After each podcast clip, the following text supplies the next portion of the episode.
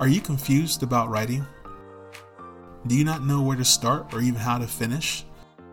Do you love writing so much that it burns deep in your soul, but you still don't know how to meet your goals? Are you looking for a little inspiration that will take you on a writer's vacation? Then let us all write together. Let us all write our way. Hello again, my friends. Welcome to Write Our Way. I'm your host, Patrick Starks, and today we are going to cover how to build emotional arcs with our characters and our stories.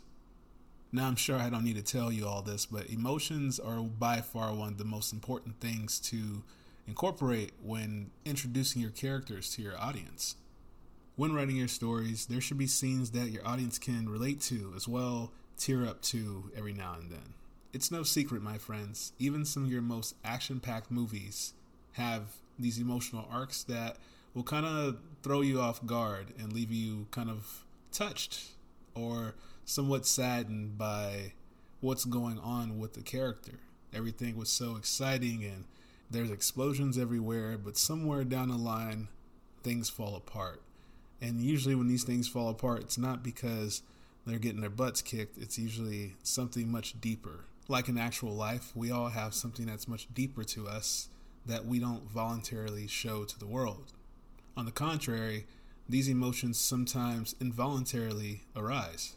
And it's usually these involuntary emotions that arise that really set your audience or people you interact with to get the notion that there's something else going on. There's something much deeper to you. There's a reason why you're always so positive, or there's a reason why you're always so sad or depressed.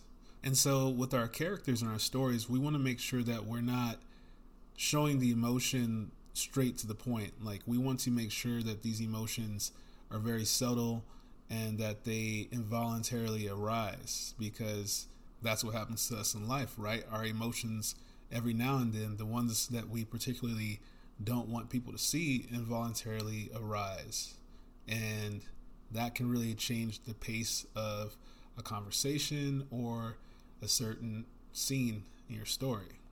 And so, my friends, I figured that we'd have some fun. We would start off with not the main characters because we always start off with the main characters. I figured we'd start off with the supporting characters and figure out what we need to do to make them emotionally connected to the main character. In fact, what do we need to do to make the audience pay attention to them a little bit more than the main characters? How do we make them the focal point in the story? And so, since we're talking about the supporting characters, we first need to figure out why they're even in the story in the first place. Now, there's many ways that we could go about this. A lot of times, many times, in fact, uh, writers tend to take the supporting character and have them be somewhat on the same journey as the main character, which comes as an alliance of some sort, or partnership, if you will. And it's usually through this partnership we all find out something deep about the supporting character which in itself can be many things. It could vary from something happening to their family, something happening to a sibling, child, uh, something happening to one of their friends, something actually happening to them. It could be anything, but usually it's something that the main character as well can relate to. But like I said before, everyone, we don't want this to be noticeable right off the bat. We want this to be involuntary. We want this to be subtle so that the audience cannot predict what's to come. We want to throw the audience off guard so that when this emotional arc arises, they are stunned. It has an incredible impact on them that leaves them wanting more like what's going to happen now. And just in case you're wondering, another term for this would be a cliffhanger. A lot of people call it this. Uh, it's used a lot in a lot of TV series, shows, movies cliffhangers are essentially what I'm talking about right now. Is leaving something so impactful that the audience is like, "What the heck? What's going to happen now?" But then you leave them at that. You don't follow up right away with the answer. You go off a few chapters or a few pages before that answer even comes to conclusion. Now, this is just my personal preference, but there's a lot of times when I'm reading a story, sometimes I look for how the supporting character is introduced are they lingering around the main character all the time or are they being given somewhat of their own little journey?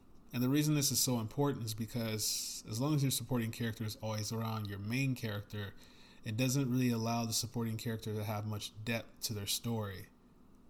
And so, again, my personal preference, what I like to do is I like to give the supporting character a few pages for the audience to get to know them.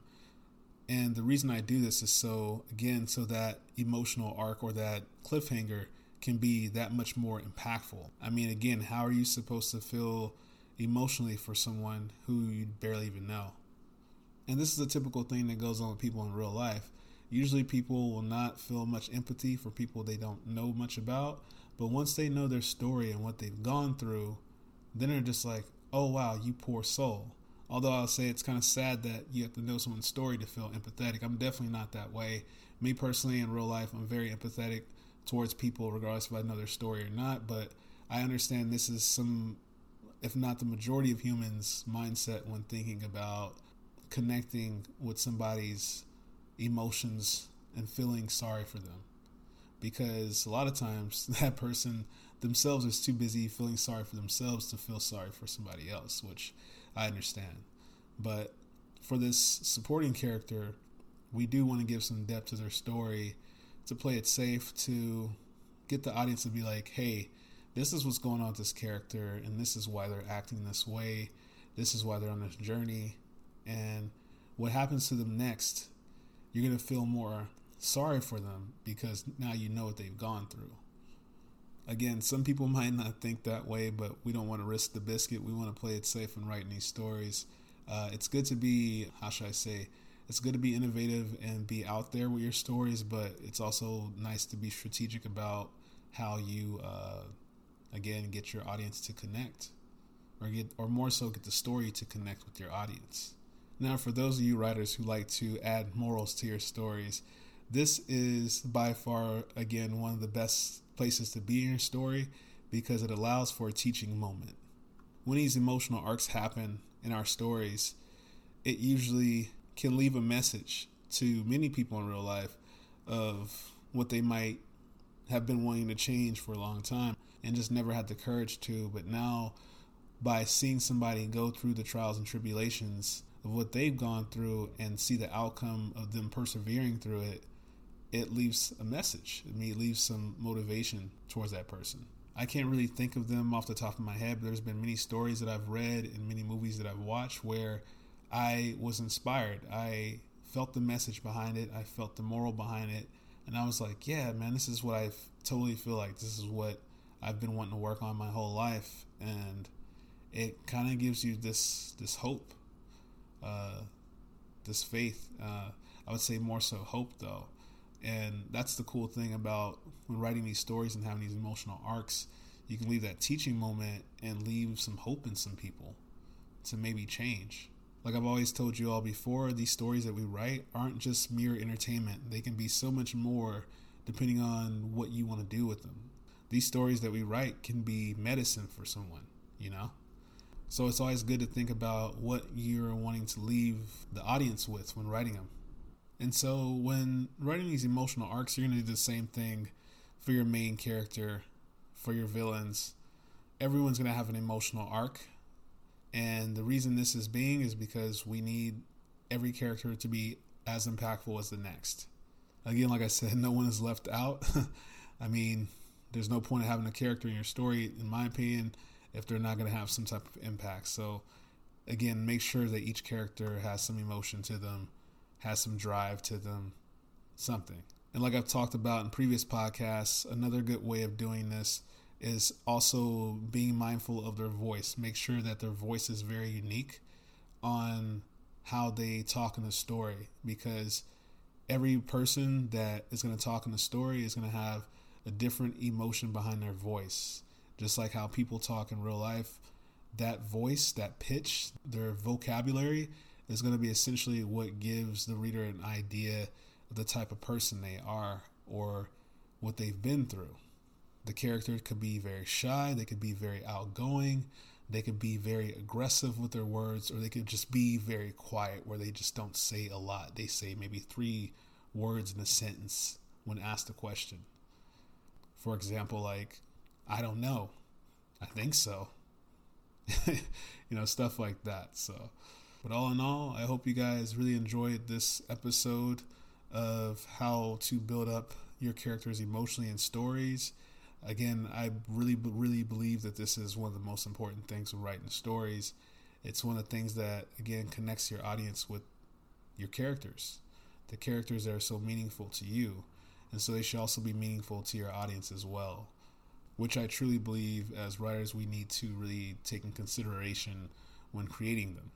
But if you really want to know how well your characters are connected to your audience, like I've talked about before, I just did a post today on my YouTube short talking about how to build confidence in your stories, and that's literally just getting out there, post your stories, put them on a blog, and don't be afraid. The writing community, again, like I said, is really friendly. You don't really have to worry about anyone bad mouthing you about writing a bad story. Again, they're going to like it or they're not going to like it, and that's just how it is. And through that, you'll find what works and what doesn't work. And so, when putting these stories up, feel free to reach out to your audience and ask them how they thought about the story, what character impacted them the most, did they feel emotionally connected to it? The first time when I wrote a story, it was called The Heart of Caroline, and this reader was so connected to it that they left a comment saying, I'm so sorry, I didn't know that this happened to your wife. I'm so sorry for your loss. And, you know, I was like, no, this is fiction. This is an actual true story. And the reader was just so mind blown. And that's what I'm talking about, everyone. Like when you can write a story where it's so deep, where they believe it's a true story, that's that's gold. That's the greatest gift a writer can get back is because that lets you know that your emotional trajectory was so successful that it actually got a reader to believe that it was a true story. Other than that, let me quit running my mouth and run your ears off, everyone. uh, you know it. I uh, love you all. Thanks for the support. Thank you so much for keeping up with the Write Our Way podcast. And please, please, please stay tuned for the next. Please share this with friends and family. It mean a lot to me. Um, and again, thank you so much for all your support and all of you who have stuck around. And as always, become a child again. Imagine my friends. And I will see all you lovely people again soon.